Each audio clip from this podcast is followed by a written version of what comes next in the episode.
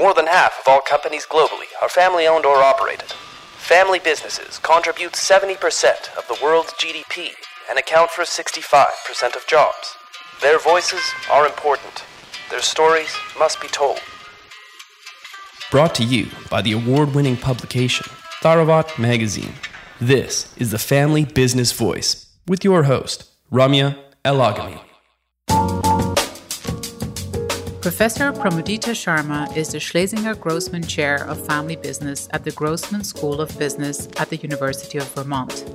A prolific author and pioneer in her field, Professor Sharma's work draws on her close ties to the business community as well as her experience growing up in a family enterprise. Recently, her research has focused on understanding the role of spirituality, philanthropy, and sustainability on strategic decision making in the family business. On this episode of the Family Business Voice, I speak to Professor Sharma about her new book, Pioneering Family Firms' Sustainable Development Strategies, which charts the journey of 15 business families from around the world, showing a commitment to sustainable development through their work in a diverse range of industries. Enjoy this episode with Professor Sharma.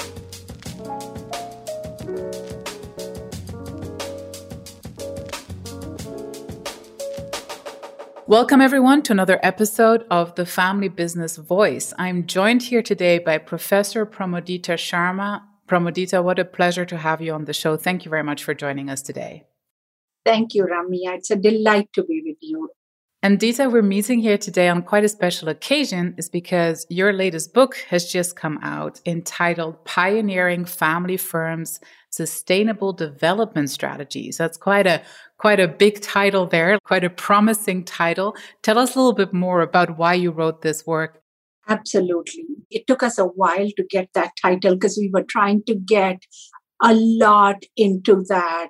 Um, we're academics, so uh, pioneering, uh, every single word means a lot to us. Pioneering our we feature 15 business families from Asia, Australia, Europe and North America, they are disrupting their industry because of the sustainable development goals that they are pursuing in their strategies. So it's about sustainable development, it is strategic, it is in the business model mm-hmm. of all these companies. And in some cases, they are young, first generation companies, and we go up to ninth generation. And in other cases, it feels like the business family is trying to turn a Titanic, you know, because they've been around hundreds of years and clearly the meaning of sustainability has changed over time. So it feels like, and it's, it's kind of neat to follow their journey as they are making these pivots. Mm-hmm. And we document the story of each family, their difficult moments, their pleasantries that come along the way, in a chapter devoted to each family. So, a very exciting, very uh, rich work. I'm, I'm, getting my copy today. I'm very excited to to get into it and to read this. But I think, like for the purposes of our podcast, right? Like, and I think this is a big debate generally around when we use the word sustainability or sustainable development. Massive debate on what it is actually that we are talking about when we use these terms. When we talk about sustainability, what does that mean within the framework of your book? Wonderful question. And let me tell you about the authors because I have to tell you about that. It's myself and my husband. We've been married for 40 years. And for over 25 years that we've spent as academics, his work has been on sustainability. And my work has been on family businesses, and the paths were never to cross. So, in his world, in, in the strategies finance scholars who study sustainability, sustainability is about the people, the planet, the profits. So, they want, they focus on businesses must make profits to survive. And now the, the tide is turning towards them. The only way to make profits is to pay attention to the people and to pay attention to the ecology around you and the community around so that's the definition that comes from the sustainability scholars. And From the family business scholars, sustainability has always meant survival and longevity. Because when we study uh, transgenerational entrepreneurship, transgenerational succession, um, legacy of a business, legacy of a family, we always think in terms of generations. We think in terms of our strategic planning means planning for the next 100 years or 50 years. So the two worlds come together in this book, where when we talk about survival and longevity, all 15 families agree. Mm. When we talk about strong performance on family and business dimension, which is more family business kind of definition of sustainability, they all agree. But when it comes to what is more important? Focus on people focus on planet focus on profits. Then it gets really tricky. And while all families understand the importance of the three legged stool there are times they go out of sync. So there might be more focus on the people might be more focus on the profits and that's what uh, the definitions are so interesting. I mean, there are a lot of follow up questions on, on just this part. But essentially, what I'm curious about is like, what is the biggest sort of influence? Is it industry? Is it generation? Is it culture, national culture, contextual culture? What have you observed to be the biggest driver that then ultimately leads for a family to set a certain priority? An academic can never give a straight answer, but let me try. let me try. A family business that started in this is a Dutch business family that started in paint and coating industry in 1916. Their fourth generation, focusing on the fifth now. The first generation for them, sustainability meant survival, just keeping the business going. Second generation, it was focused on the health of their employees. Yes, keeping the business going, but we, we were focusing on keeping our employees healthy. So they had um, health care, they had maternity leaves, they had things that we consider today as being leading edge on the people dimension. They were doing it in generation two. And then we have generation three focusing on employees, but also community outside the boundaries of their business. And now generation four, they want to do all of that, mm. plus deeply focused on the ecology, the hmm. planet. Mm. And they've become educators in Netherlands, focusing on the sustainability of the environment which means they invest a lot of effort and time into r&d of the paint industry. In their mind their vision is by 2050 all 10 million buildings in netherlands will be painted by biodegradable paint. So i love this example because I know the family, of course, like this is the Royal Van Wijhe, right? Like uh, the, the Van Wijhe Verf, which we're very proud of as Dutch uh, citizens, of course. An amazing example. But then also there's the word pioneering in the title of your book that I'd like to come back to. And I do think that everything indicates, of course, that family enterprises who have been successful at implementing such models must be of a tenacious nature because everything that you describe is going all the way along the value chain, the supply chain, and having that really honest conversation with ourselves at every stage of production or delivery of the service or the product that we provide to the market. And I find it really interesting. The cases that you have in the book, but also the cases that you tell me about all the time, are from all over the world. They don't seem to be from a particular country, a uh, particular culture. So, if you look at them across this incredible geographical diversity that you have in front of you, Dita, where does the impetus really come from, in your view?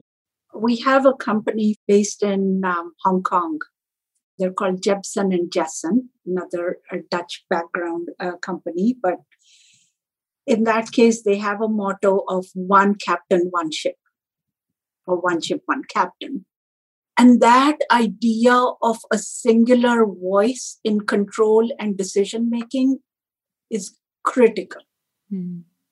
If there is one thing I would have to point to what's working, uh, and I'll add two others because we did come up with three C's and three P's, and that's what we consolidate as you know what's working and what's needed in this case. So the control or the controlling voice, and it doesn't mean you have to be a controlling owner. Mm. It doesn't mean it has to be a single person. And families, these families have found really innovative ways to make it happen.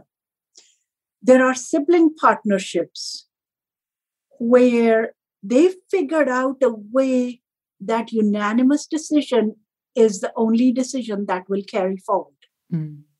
If there are two sisters, and there are two sisters in some cases, if there are three brothers or three cousins, which is Wallenberg mm. case, they have figured out a way to come up with that single voice.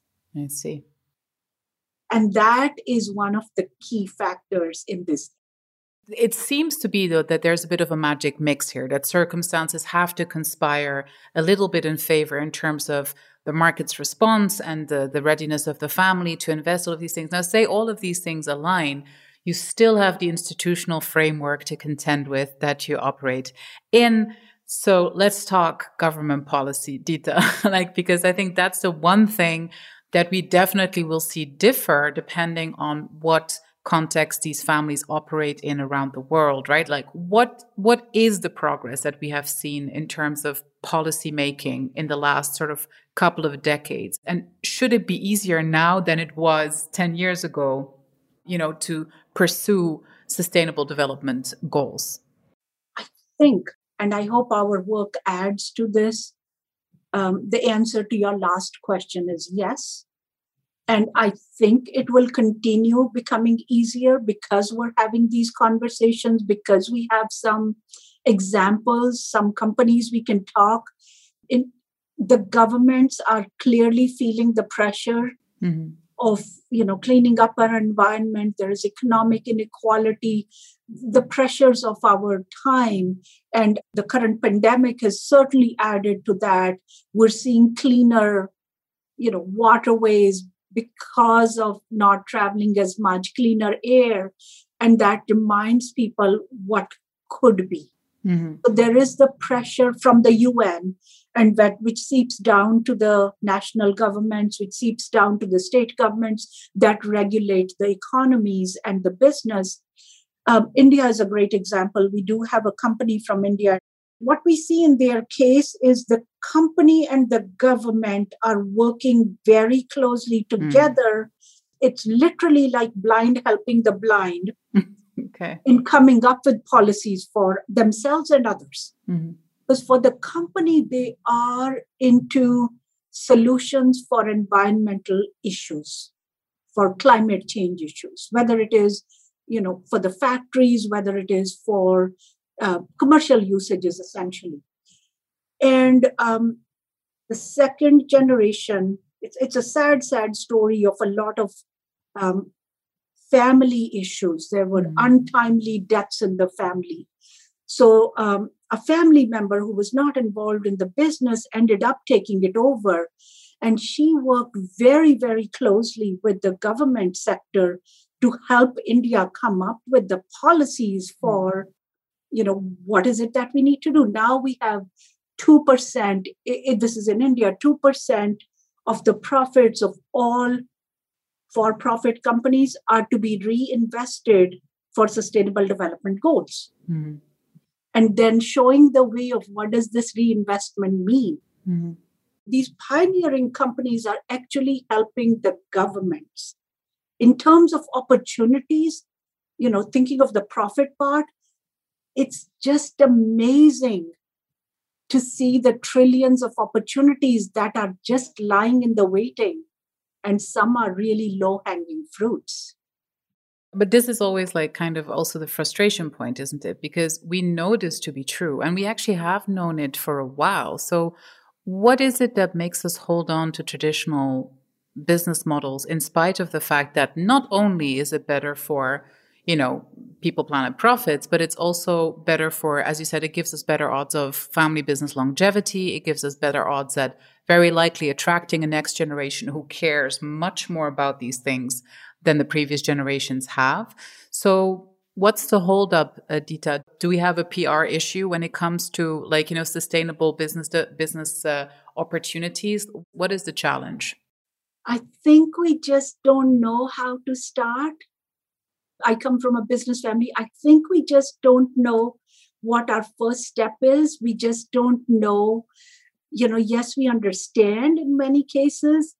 And we get now that this book is just out, it came out maybe a week ago or so, um, where we are already getting calls from business families to hold events where business families can learn from each other. Mm-hmm. We hmm. don't have that.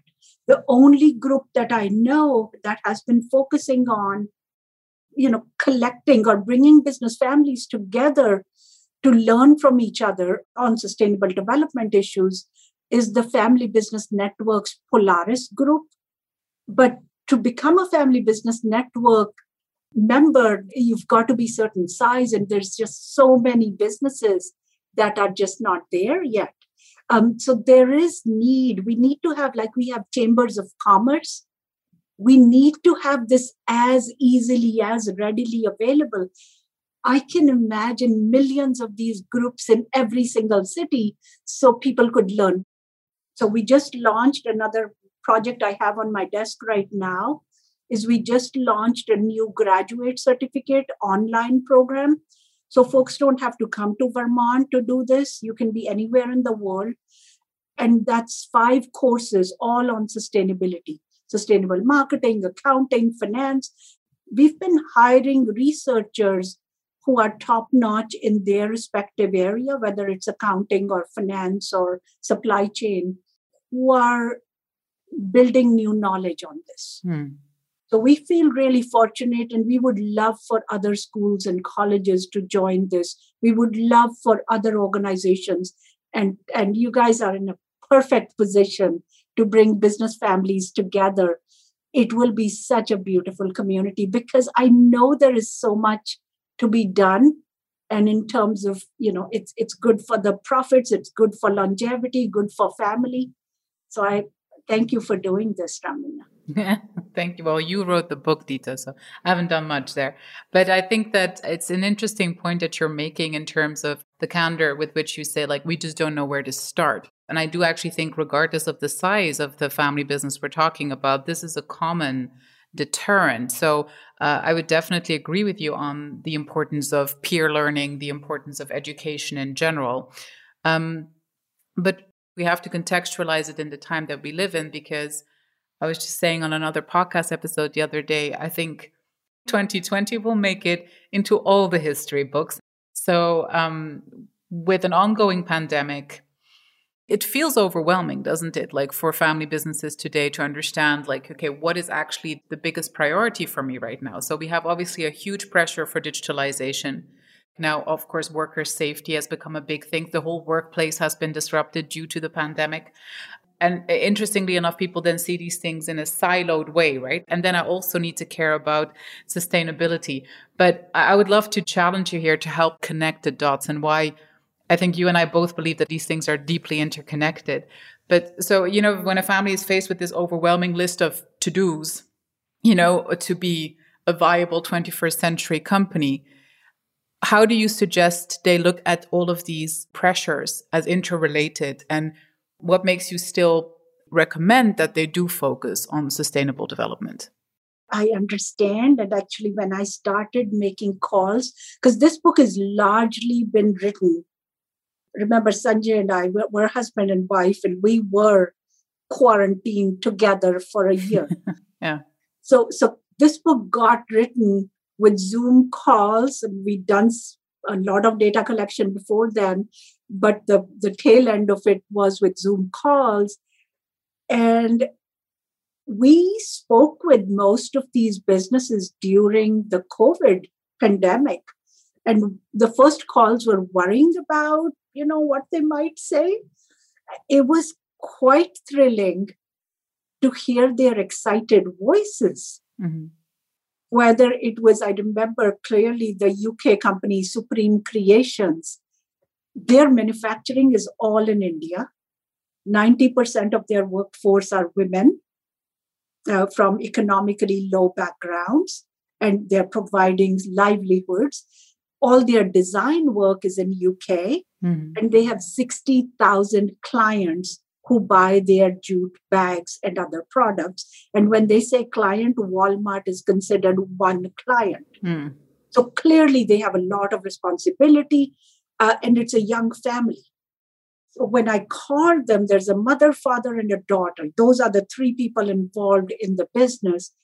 When I called them, said, "How are you managing?" They couldn't contain their excitement that everyone is wearing a mask. So they've been working with the British fashion designers to make these high end fashion masks for everyday person use uh, because they would like to protect the health of British mm. citizens. Suddenly, from jute, which they were still making, gift package, which they were still making, they pivoted to actually making a mask which was accepted by the health community and it was done in the around their kitchen table hmm.